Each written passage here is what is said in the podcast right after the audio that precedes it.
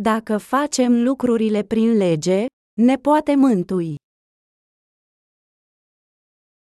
Luca ora 10 și 25 de minute minus 30.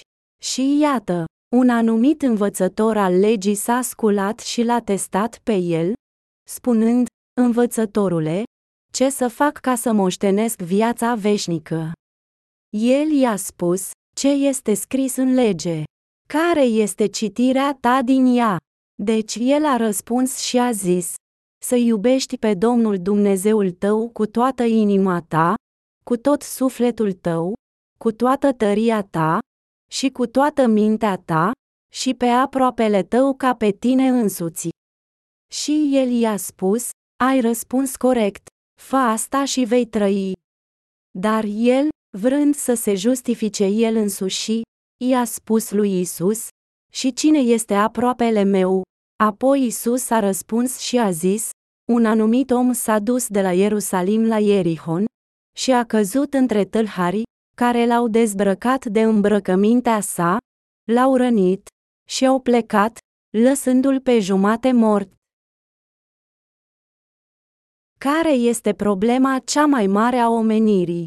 Ei trăiesc cu multe iluzii greșite. Luca ora 10 și 28 de minute, fă asta și vei trăi. Oamenii trăiesc cu multe iluzii greșite. Se pare că ei sunt în special vulnerabili în această privință. Ei par a fi inteligenți, dar sunt ușor înșelați și rămân inconștienți de laturile lor rele. Noi suntem născuți fără a ne cunoaște pe noi înșine, dar încă trăim ca și cum o facem. De vreme ce oamenii nu se cunosc pe sine, Biblia ne spune în mod repetat că noi suntem păcătoși. Oamenii vorbesc despre existența propriilor lor păcate. Se pare că oamenii sunt incapabili de a face bine, cu toate acestea, ei sunt înclinați să se caracterizeze la fel de bine. Ei se laudă cu faptele lor bune și își dau aere. Deși spun că sunt păcătoși cu buzele lor.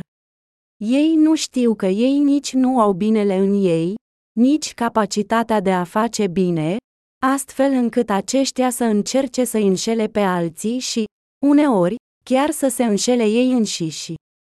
Haide, nu putem fi complet răi. Trebuie să fie ceva bun în lăuntrul nostru. În consecință, se uită la ceilalți și își spun, Doamne, aș fi vrut să nu fi făcut asta. Ar fi fost mai bine pentru el dacă nu ar fi făcut-o. Ar fi fost mult mai bine dacă ar fi vorbit așa. Cred că este mai bine pentru el să propovăduiască Evanghelia într-un astfel de mod. A fost răscumpărat înaintea mea, așa că cred că ar trebui să acționeze mai mult ca unul care a fost răscumpărat. Am fost răscumpărat doar recent, dar dacă învăț mai multe, voi fi mult mai bun decât el. Ei ascut cuțitele în inimile lor de fiecare dată când sunt răniți. Tu doar să aștepți. Vei vedea că sunt diferit de tine. Ai putea crede că ești în fața mea acum, dar doar așteaptă. Este scris în Biblie că cei care vin ultimii vor fi primii. Știu că mi se aplică mie. Așteaptă și îți voi arăta. Oamenii se înșală. Chiar dacă el ar reacționa la fel dacă ar fi în locul celeilalte persoane, el tot îl judecă. Când se află la Amvon, brusc el se trezește bâlbâindu-se neputincios pentru că el este prea conștient de îmbrăcămintea lui. Când sunt întrebați dacă oamenii au capacitatea de a face bine, cei mai mulți oameni spun cu buzele lor că ei nu o au. Dar în inimile lor, ei sunt sub iluzia că ei înșiși au capacitatea. Deci, ei încearcă din greu să fie virtuoși până când mor. Ei cred că au bunătate în inimile lor și că au capacitatea de a face bine. Ei cred, de asemenea, că ei înșiși sunt destul de buni.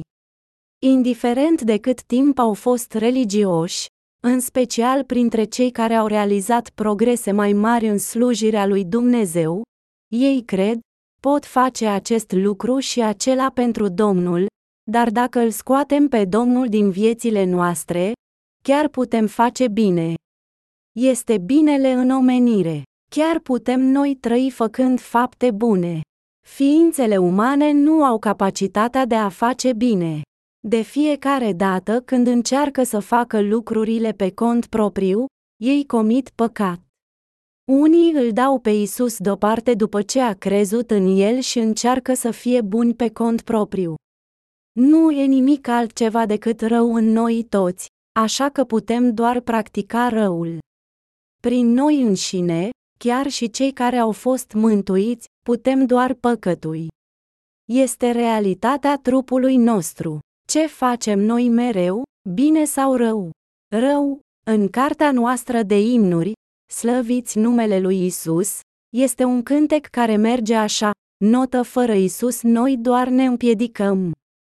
Noi suntem așa de inutili precum o navă care trece marea fără velă notă. Fără Isus, noi putem doar păcătui fiindcă suntem ființe rele. Noi avem abilitatea să facem lucrări juste doar după ce am fost salvați. Apostolul Pavel a spus, căci binele pe care îl voi face, eu nu îl fac, ci răul pe care îl voi face, aceea fac, Romani ora 7 și 19 minute. Dacă o persoană este cu Isus, nu contează, dar când el, ea nu are nimic de a face cu el, el, ea încearcă să face fapte bune înaintea lui Dumnezeu. Cu toate acestea, cu cât mai mult o persoană încearcă, cu atât el, ea practică răul. Chiar și regele David a avut aceeași natură firească.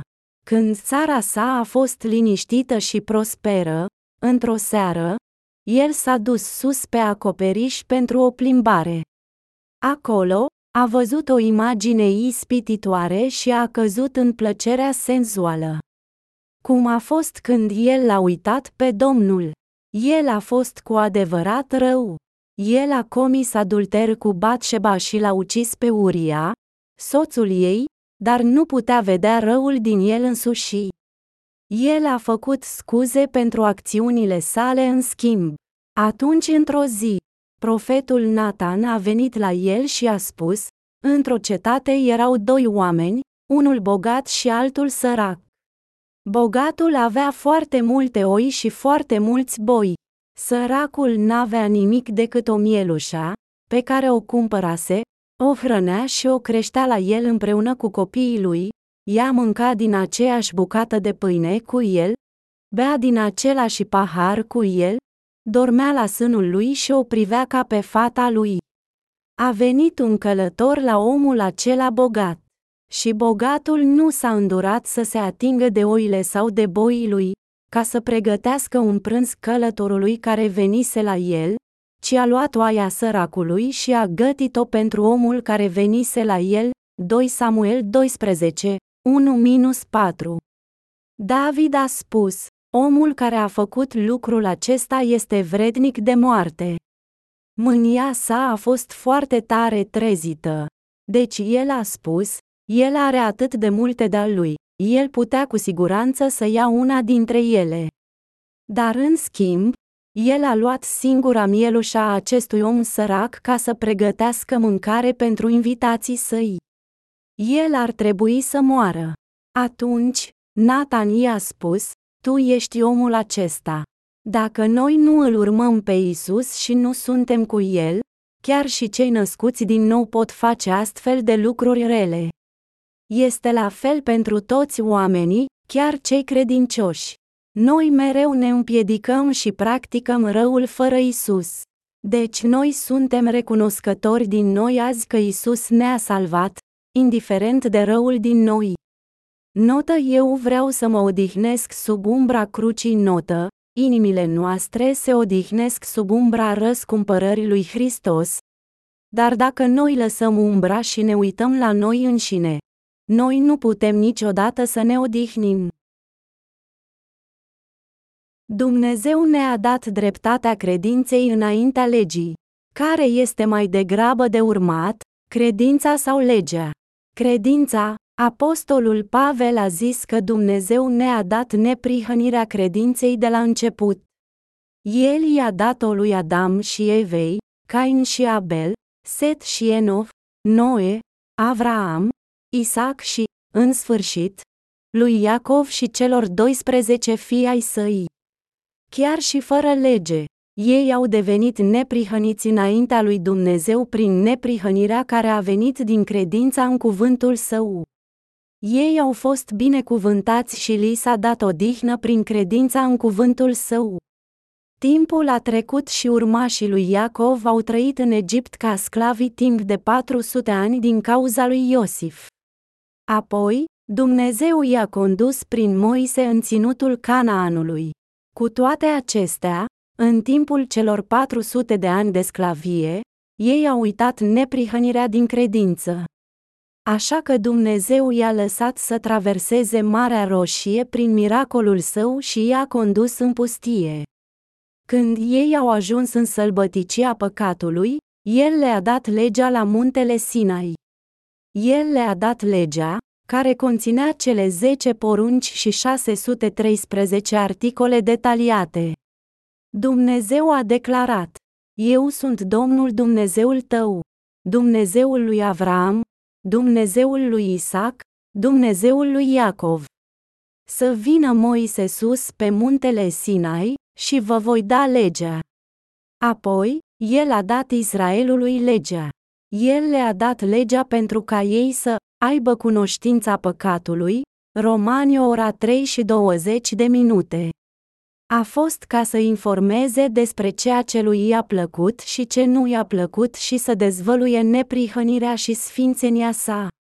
Toți oamenii din Israel care fuseseră înrobiți în Egipt timp de 400 de ani au traversat Marea Roșie. Ei nu l-au întâlnit niciodată pe Dumnezeul lui Avraam, Dumnezeul lui Isaac și Dumnezeul lui Iacov. Ei nu l-au cunoscut. În timp ce trăiau ca sclavi în timpul acelor 400 de ani, ei au uitat neprihănirea lui Dumnezeu. La acea vreme, ei nu au avut un lider. Iacov și Iosif erau liderii lor, dar au murit de mult. Se pare că Iosif nu a reușit să treacă credința la fiii săi, Manase și Efraim. De aceea, trebuiau să-l găsească pe Dumnezeul lor din nou și să-l întâlnească pentru că uitaseră dreptatea sa. Trebuie să ținem cont de faptul că Dumnezeu le-a dat dreptatea credinței mai întâi și apoi le-a dat legea, după ce ei au uitat de credință. Le-a dat legea ca să îi întoarcă înapoi. Pentru a salva Israelul și pentru a-i face poporul său, el le-a spus să fie circumciși. Scopul său în a-i chema a fost să le facă cunoscut că el a existat prin stabilirea legii și în al doilea rând, să le facă cunoscut că erau păcătoși înaintea lui. Dumnezeu a vrut ca ei să vină înaintea sa și să devină poporul său prin a fi răscumpărați prin sistemul de sacrificii pe care el li l-a dat. Și el i-a făcut poporul său. Poporul lui Israel a fost răscumpărat prin sistemul de sacrificii al legii, crezând în Mesia care urma să vină. Dar sistemul sacrificiu a dispărut și el cu timpul. Să vedem când a fost. În Luca ora 10 și 25 de minute, un anumit avocat care l-a testat pe Isus este menționat. Învățătorul legii a fost un fariseu.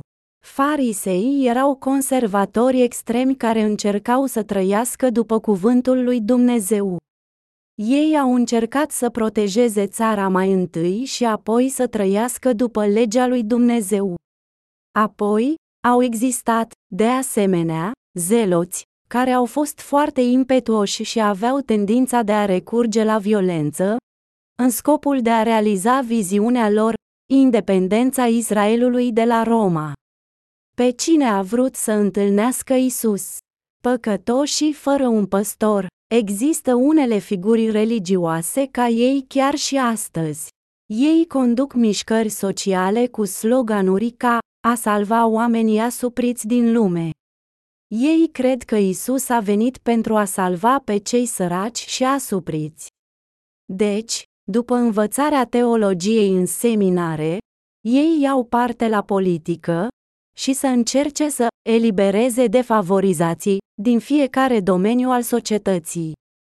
Ei sunt cei care insistă, haideți să trăim cu toții prin legea sfântă și îngăduitoare. Să trăim după lege, prin cuvintele sale. Dar ei nu realizează adevăratul sens al legii.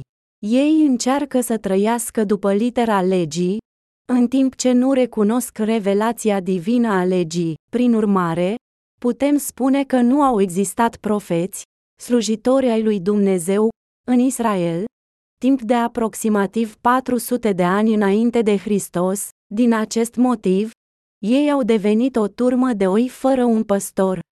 Ei nu au avut nici legea, nici un lider adevărat. Dumnezeu nu s-a dezvăluit el însuși prin liderii religioși și ipocriți din acel moment. Țara devenise o colonie a Imperiului Roman. Deci, Isus le-a spus acelor oameni din Israel care l-au urmat în pustiu să nu-i lase să plece flămânzi. I-a fost milă de turma fără păstor pentru că erau mulți care sufereau în acea vreme. Avocații și alții în astfel de poziții au fost, în esență, cei care au avut privilegii legitime, fariseii au fost descendența ortodoxă a iudaismului. Ei erau foarte mândri. Acest avocat l-a întrebat pe Isus în Luca ora 10 și 25 de minute, ce să fac ca să moștenesc viața veșnică. El părea să creadă că nu era nimeni mai bun decât el printre oamenii lui Israel. Deci, acest avocat, cineva care nu fusese răscumpărat, l-a provocat, spunând, ce să fac ca să moștenesc viața veșnică. Învățătorul legii nu este decât o oglindă a nouă înșine. El l-a întrebat pe Isus, ce să fac ca să moștenesc viața veșnică. Isus a răspuns, ce este scris în lege? Care este înțelesul tău din ea? Deci el a răspuns, să iubești pe Domnul Dumnezeul tău cu toată inima ta, cu tot sufletul tău, cu toată puterea ta și cu toată mintea ta, și iubește pe aproapele tău ca pe tine însuți. Isus i-a spus, ai răspuns corect, fă asta și vei trăi. El l-a provocat pe Isus cât timp ce el nu s-a cunoscut pe sine însuși a fi rău, o grămadă de păcat care nu putea face bine niciodată. Deci Isus l-a întrebat, ce este scris în lege? Care este înțelesul tău din ea? Care este înțelesul tău din lege? Noi suntem păcătoși care nu pot niciodată ține legea. Care este înțelesul tău din ea? Cu acest pasaj, Isus întreabă unul, inclusiv tu și cu mine, cunoaște și înțelege legea. Așa mulți oameni fac în zilele noastre, acest învățător al legii, de asemenea, a crezut că Dumnezeu i-a dat legea ca el să o țină.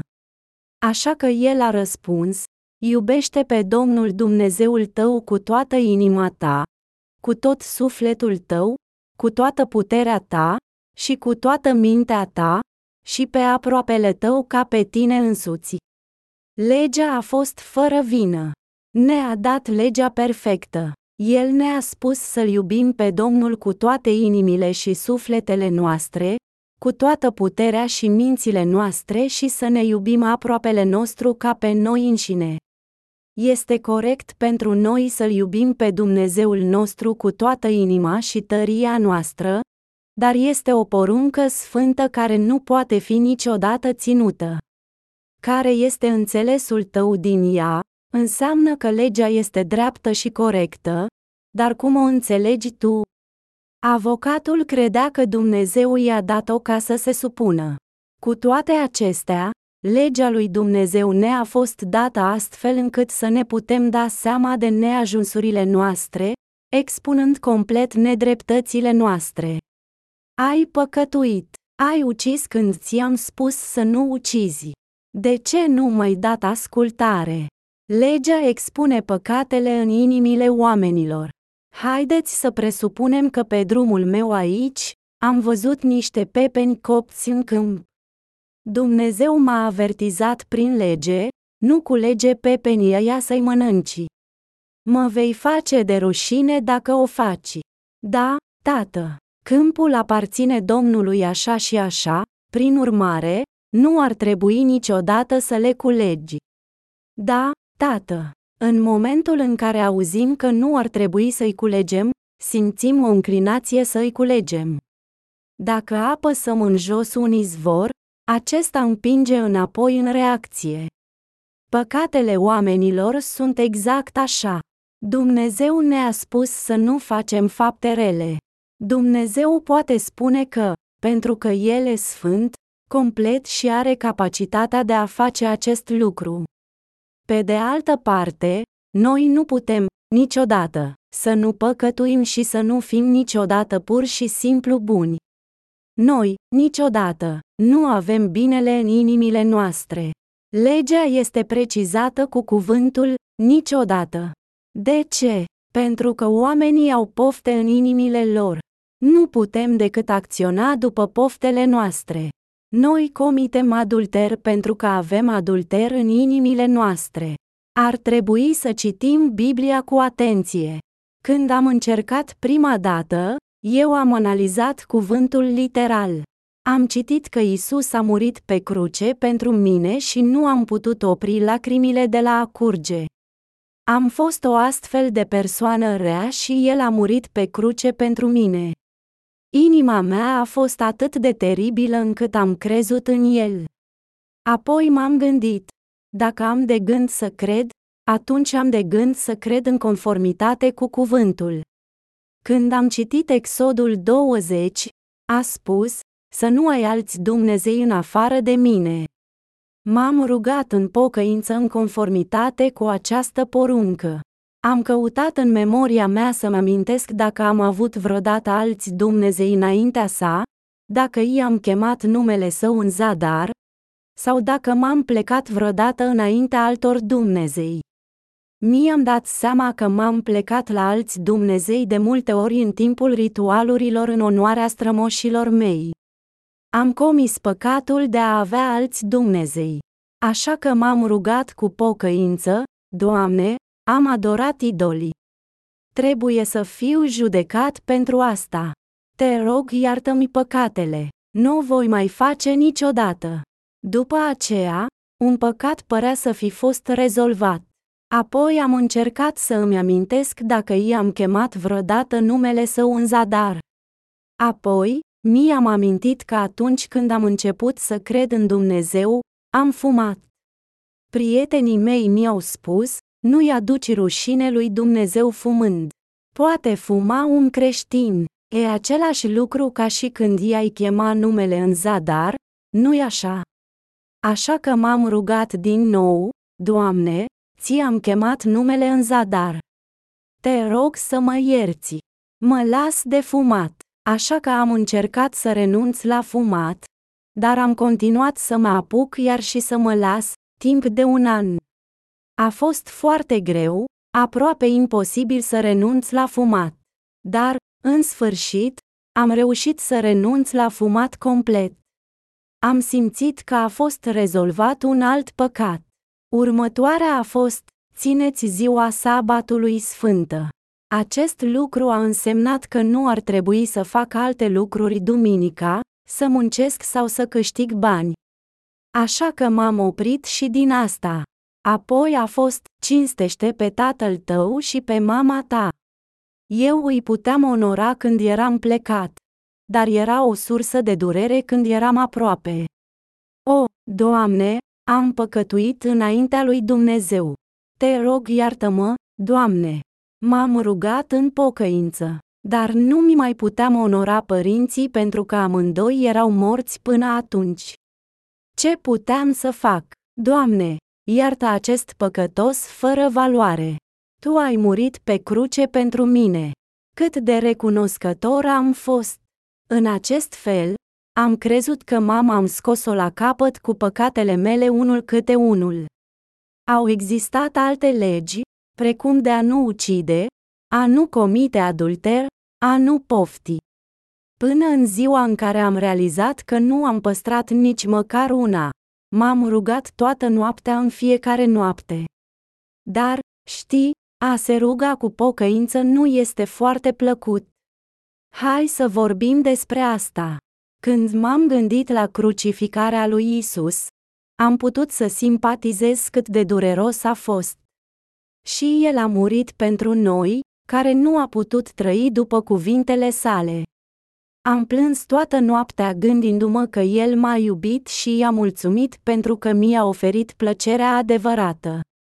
Primul meu an de participare la biserică a fost, în general, destul de ușor, dar următorii doi ani a devenit din ce în ce mai dificil pentru mine să plâng în pocăință, pentru că a trebuit să mă gândesc mult mai greu pentru ca lacrimile să curgă de vreme ce am făcut-o atât de des. Când lacrimile încă nu au venit, adeseori m-am dus să mă rog în munți și am ținut post timp de trei zile. Apoi, lacrimile au revenit. Eram îmbibat în lacrimile mele. M-am întors în societate și am plâns în biserică. Oamenii din jurul meu au spus, ai devenit atât de mult mai sfânt cu rugăciunile tale în munți. Dar lacrimile au secat inevitabil din nou. A devenit foarte greu al treilea an. M-am gândit la greșelile pe care le-am făcut prietenilor și colegilor mei creștini și am plâns din nou, după patru ani, lacrimile au secat din nou. Erau glande lacrimogene în ochii mei, dar nu mai funcționau, după cinci ani, nu am putut plânge, oricât de mult aș fi încercat. Nasul a început să-mi curgă, după câțiva ani, am devenit dezgustat de mine însumi, așa că Dumnezeu m-a făcut să mă întorc la Biblie din nou. Legea este pentru cunoașterea păcatului. Ce trebuie să realizăm despre lege? Noi nu putem niciodată ține legea. În Romani ora 3 și 20 de minute, noi citim, prin lege este cunoașterea păcatului. La început eu am socotit acest verset ca fiind doar un mesaj personal al apostolului Pavel și am încercat doar să cred în cuvintele pe care le preferam. Dar după ce mi s-au uscat lacrimile, nu mi-am putut continua viața religioasă a credinței. Deci, am păcătuit în repetate rânduri și am aflat că am avut păcat în inima mea și că era imposibil să trăiesc prin lege. Nu am putut suporta, dar de asemenea, nu am putut renunța la lege pentru că am crezut că a fost dat să fie îndeplinită. În cele din urmă, am devenit un învățător al legii, ca și cel menționat în scriptură. A fost atât de greu să-mi continui viața de credință. Am avut atât de mult păcat că, în timp ce am citit legea, am început să realizez acele păcate de fiecare dată când am încălcat fiecare dintre cele zece porunci din inima mea.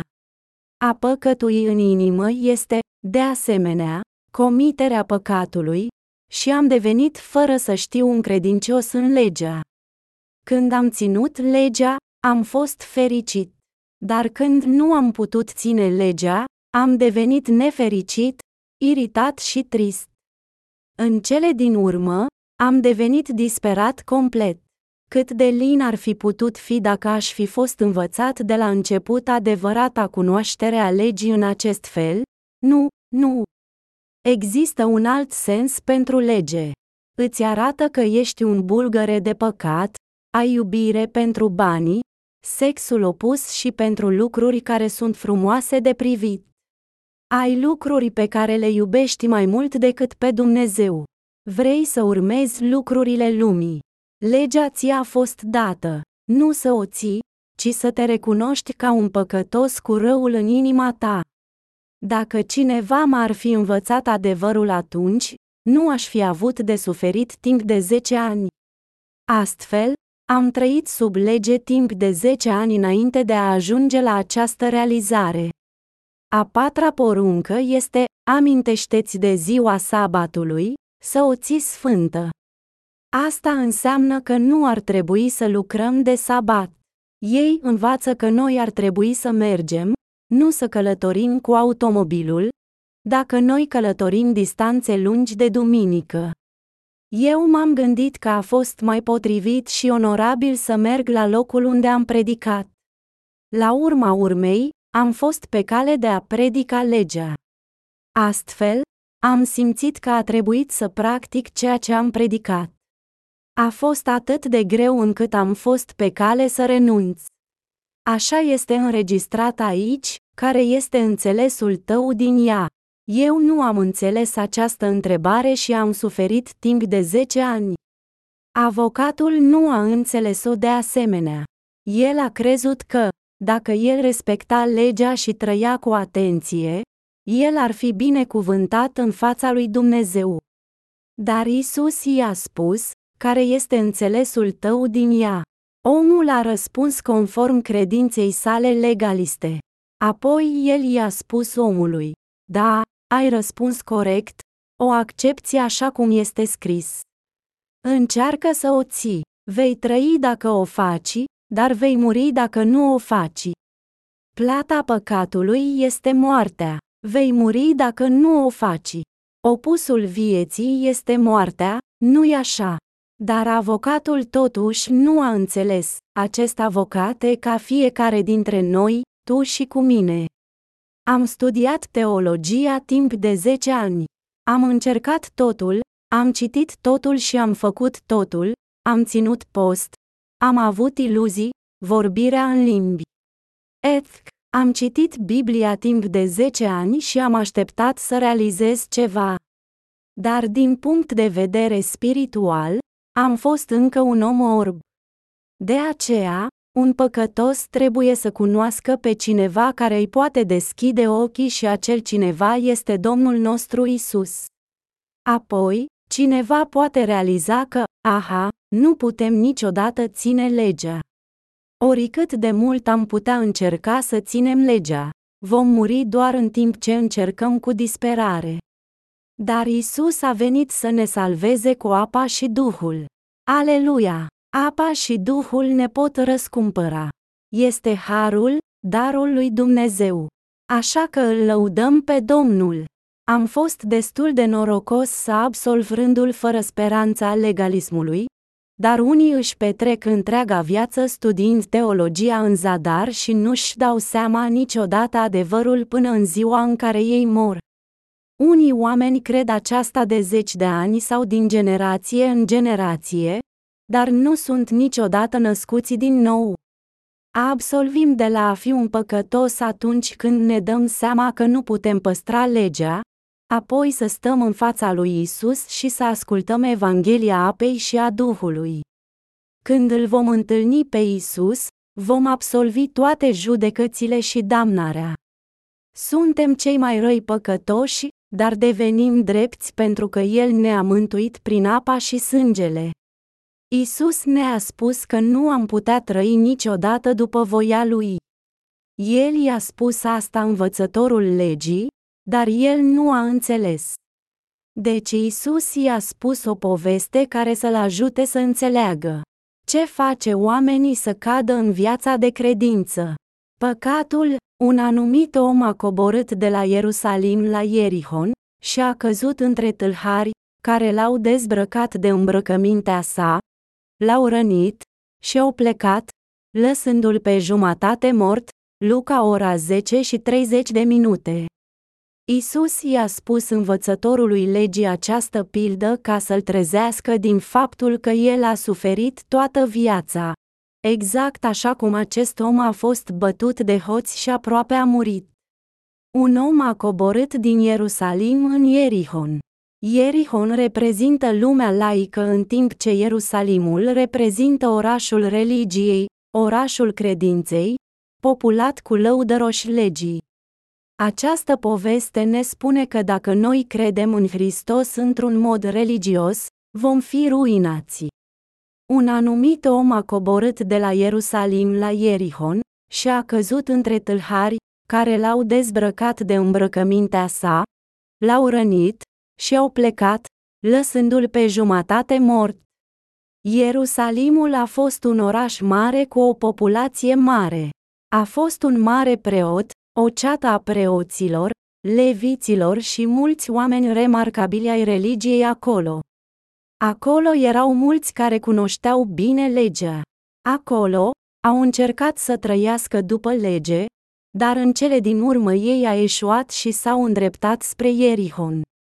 Ei au continuat să cadă în lume, Ierihon, și nu au putut evita întâlnirea tâlharilor. Omul a întâlnit, de asemenea, tâlhari pe drumul de la Ierusalim la Ierihon și a fost dezbrăcat de hainele sale.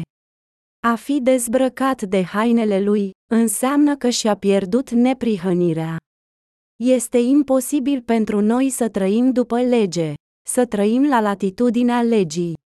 Apostolul Pavel a spus în Romani ora 7 și 19 minute minus 20, căci binele pe care vreau să-l fac, nu îl fac, ci răul pe care nu vreau să-l fac, aceea fac. Acum ce vreau nu voi face, nu mai sunt eu care îl fac, ci păcatul care locuiește în mine. Aș vrea să pot face bine și să trăiesc în cuvintele lui. Dar în inima unui om sunt gânduri rele, curvia, prea curvia, uciderile, furturile, invidia, răutatea, înșelăciunea, faptele de rușine, ochiul rău, blasfemia, mândria și nebunia, Marcu ora 7 și 21 de minute minus 23. Pentru că ele sunt în inimile noastre și ies din când în când. Noi facem ceea ce nu trebuie să facem și nu facem ceea ce trebuie să facem. Continuăm să repetăm relele din inimile noastre. Ce trebuie să facă diavolul este să ne dea doar un mic stimul să păcătuim păcat. Păcatele din lăuntrul inimii întregi omeniri. Putem trăi prin lege. Nu, se spune în Marcu 7, nimic nu intră într-un om din afară care să-l poată spurca, dar lucrurile care ies din el sunt lucrurile care pot spurca un om. Isus ne spune că există gânduri rele, curvia, prea curvia, uciderile, furturile, lăcomia, ticăloșia, înșelăciunea, trivialitate și un ochi rău, blasfemia, trufia și nebunia în inima unui om. Toți avem o crimă în inimile noastre. Nu există nimeni care să nu ucidă. Mamele țipă la copiii lor, nu, nu face asta. Ți-am spus să nu faci asta, la naiba. Ți-am spus să nu faci asta. O să te omor dacă mai faci asta. Am spus să nu faci asta. Asta e crimă. S-ar putea să-ți fi ucis copiii în mintea ta cu vorbele tale nesocotite. Copiii noștri trebuie să fie în viață pentru că fug departe de noi atât de repede, dar dacă ne-am fi revărsat toată furia pe ei, poate că i-am fi ucis. Uneori noi ne speriem singuri. Oh, Doamne, de ce am făcut asta? Ne uităm la vânătăi după ce ne lovim copiii și credem că trebuie să fi fost nebuni să facem asta. Nu putem decât să acționăm așa pentru că noi avem crimă în inimile noastre. Deci, eu fac ceea ce nu vreau să fac, înseamnă că facem rău pentru că suntem răi. Este atât de ușor pentru satana să ne ispitească să păcătuim.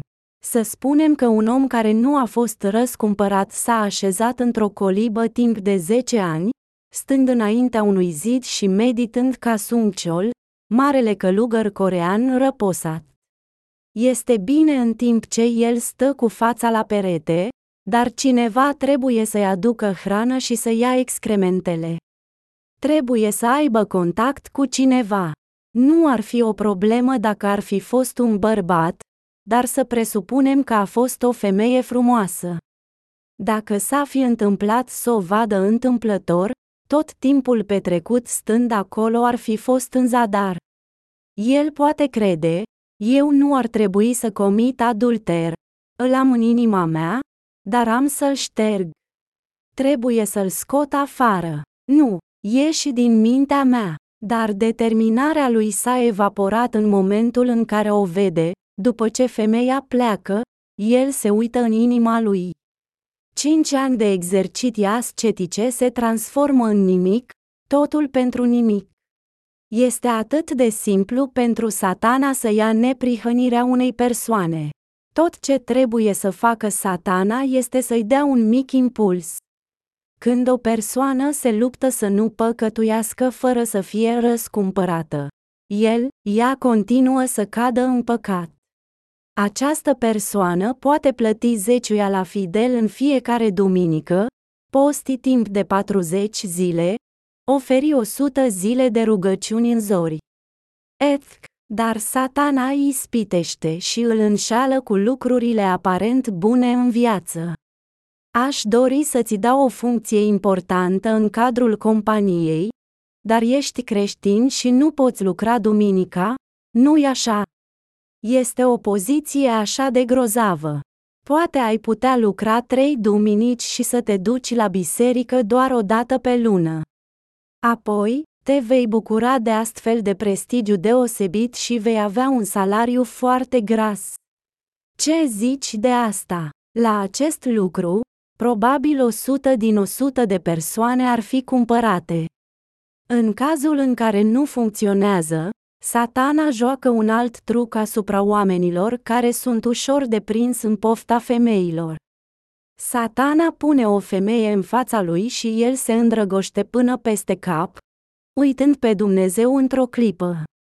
Acesta este modul în care neprihănirea omului este înlăturată.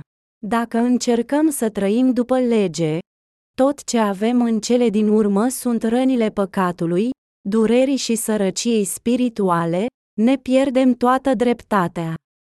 S-a dus de la Ierusalim la Ierihon și a căzut între tâlhari, care l-au dezbrăcat de hainele sale, l-au rănit și plecat, lăsându-l pe jumătate mort. Acest lucru înseamnă că, deși noi am putea încerca să rămânem în Ierusalim trăind după voia Dumnezeului Sfânt, ne vom poticni timp după timp, din cauza slăbiciunilor noastre și vom fi în cele din urmă ruinați. Încă te poți ruga în pocăință înaintea lui Dumnezeu. Doamne, am păcătuit. Te rog să mă ierți, nu o voi mai face niciodată. Îți promit că asta va fi ultima dată. Te implor și te rog fierbinte să mă ierți doar de data asta. Dar nu durează niciodată. Oamenii nu pot trăi în această lume fără a păcătui. Ei pot fi în măsură să o evite de câteva ori, dar ar fi imposibil să nu păcătuiască din nou. Deci, nu putem decât comite în mod repetat păcate. Doamne, te rog iartă-mă. Dacă acest lucru se întâmplă, ei se vor depărta de biserică și de viețile lor religioase. Ei se depărtează de Dumnezeu din cauza păcatelor lor și în cele din urmă sfârșesc în iad. A călători către Ierihon înseamnă a cădea în lumea laică, apropiindu-se de lume și îndepărtându-se de Ierusalim. La început, Ierusalimul este încă mai aproape, dar pe măsură ce ciclul de păcătuire și pocăință se repetă, ne aflăm stând în centrul orașului Ierihon, căzut adânc în lume. Cine poate fi salvat? Cei care se dau bătuți de la încercarea de a stabili propria lor dreptate. Cu cine s-a întâlnit el în drum spre Ierihon? A întâlnit hoții. Cineva care nici măcar nu știe și trăiește prin lege trăiește o viață similară cu un câine abandonat. El, ea bea, adorme oriunde și urinează oriunde. Acest câine se trezește a doua zi și bea din nou. Un câine abandonat și-ar mânca propriile sale excremente. De aceea o astfel de persoană este numită un câine. El, ea nu știe să bea. Totuși o face și se pocăiește în dimineața următoare, repetând procesul din nou și din nou. E ca omul care a întâlnit hoți în drum spre Ierihon. El este lăsat în urmă, rănit și aproape mort. Înseamnă că este doar păcat în inima lui. Aceasta este ceea ce un om este. Oamenii cred în Isus în timp ce încearcă să trăiască prin legea din Ierusalim, comunitatea religioasă, dar sunt lăsați în urmă cu doar păcatul în inimile lor. Tot ce ei trebuie să arate pentru viețile lor religioase sunt rănile păcatului. Cei cu păcat în inimile lor sunt aruncați în iad în cele din urmă. Ei știu asta, dar nu știu ce să facă. N-am fost tu și eu într-un oraș religios similar de asemenea. Da, am fost acolo toți la fel. Învățătorul legii care a înțeles greșit legea lui Dumnezeu s-ar lupta toată viața lui, dar ar sfârși în iad, rănit. El este unul dintre noi, tu și cu mine. Doar Isus ne poate salva. Sunt atât de mulți oameni inteligenți în jurul nostru și ei se laudă în mod constant despre ceea ce știu. Toți pretind că trăiesc după legea lui Dumnezeu și nu sunt sinceri cu ei înșiși. Ei nu pot numi o lopată o lopată, dar ei sunt întotdeauna înclinați pe îngrijirea aparențelor lor exterioare ca să pară credincioși, printre ei sunt păcătoși în drum spre Ierihon, cei care sunt bătuți de hoți și lăsați aproape morți. Trebuie să știm cât de fragili suntem înaintea lui Dumnezeu. Ar trebui să recunoaștem înaintea sa, Doamne, eu voi merge în iad dacă Tu nu mă salvezi. Te rog, salvează-mă. Voi merge oriunde dorești, fie că este ploaie sau furtuni, dacă pot auzi doar Evanghelia adevărată. Dacă mă lași în pace, o să mă duc în iad. Te implor să mă salvezi. Cei care știu că se îndreaptă spre iad și renunță la încercarea de a-și urmări propria neprihănire, în timp ce se țin de Domnul, sunt cei care pot fi mântuiți. Nu putem fi niciodată mântuiți prin propriile noastre eforturi. Trebuie să înțelegem că noi suntem ca omul care a căzut printre hoți.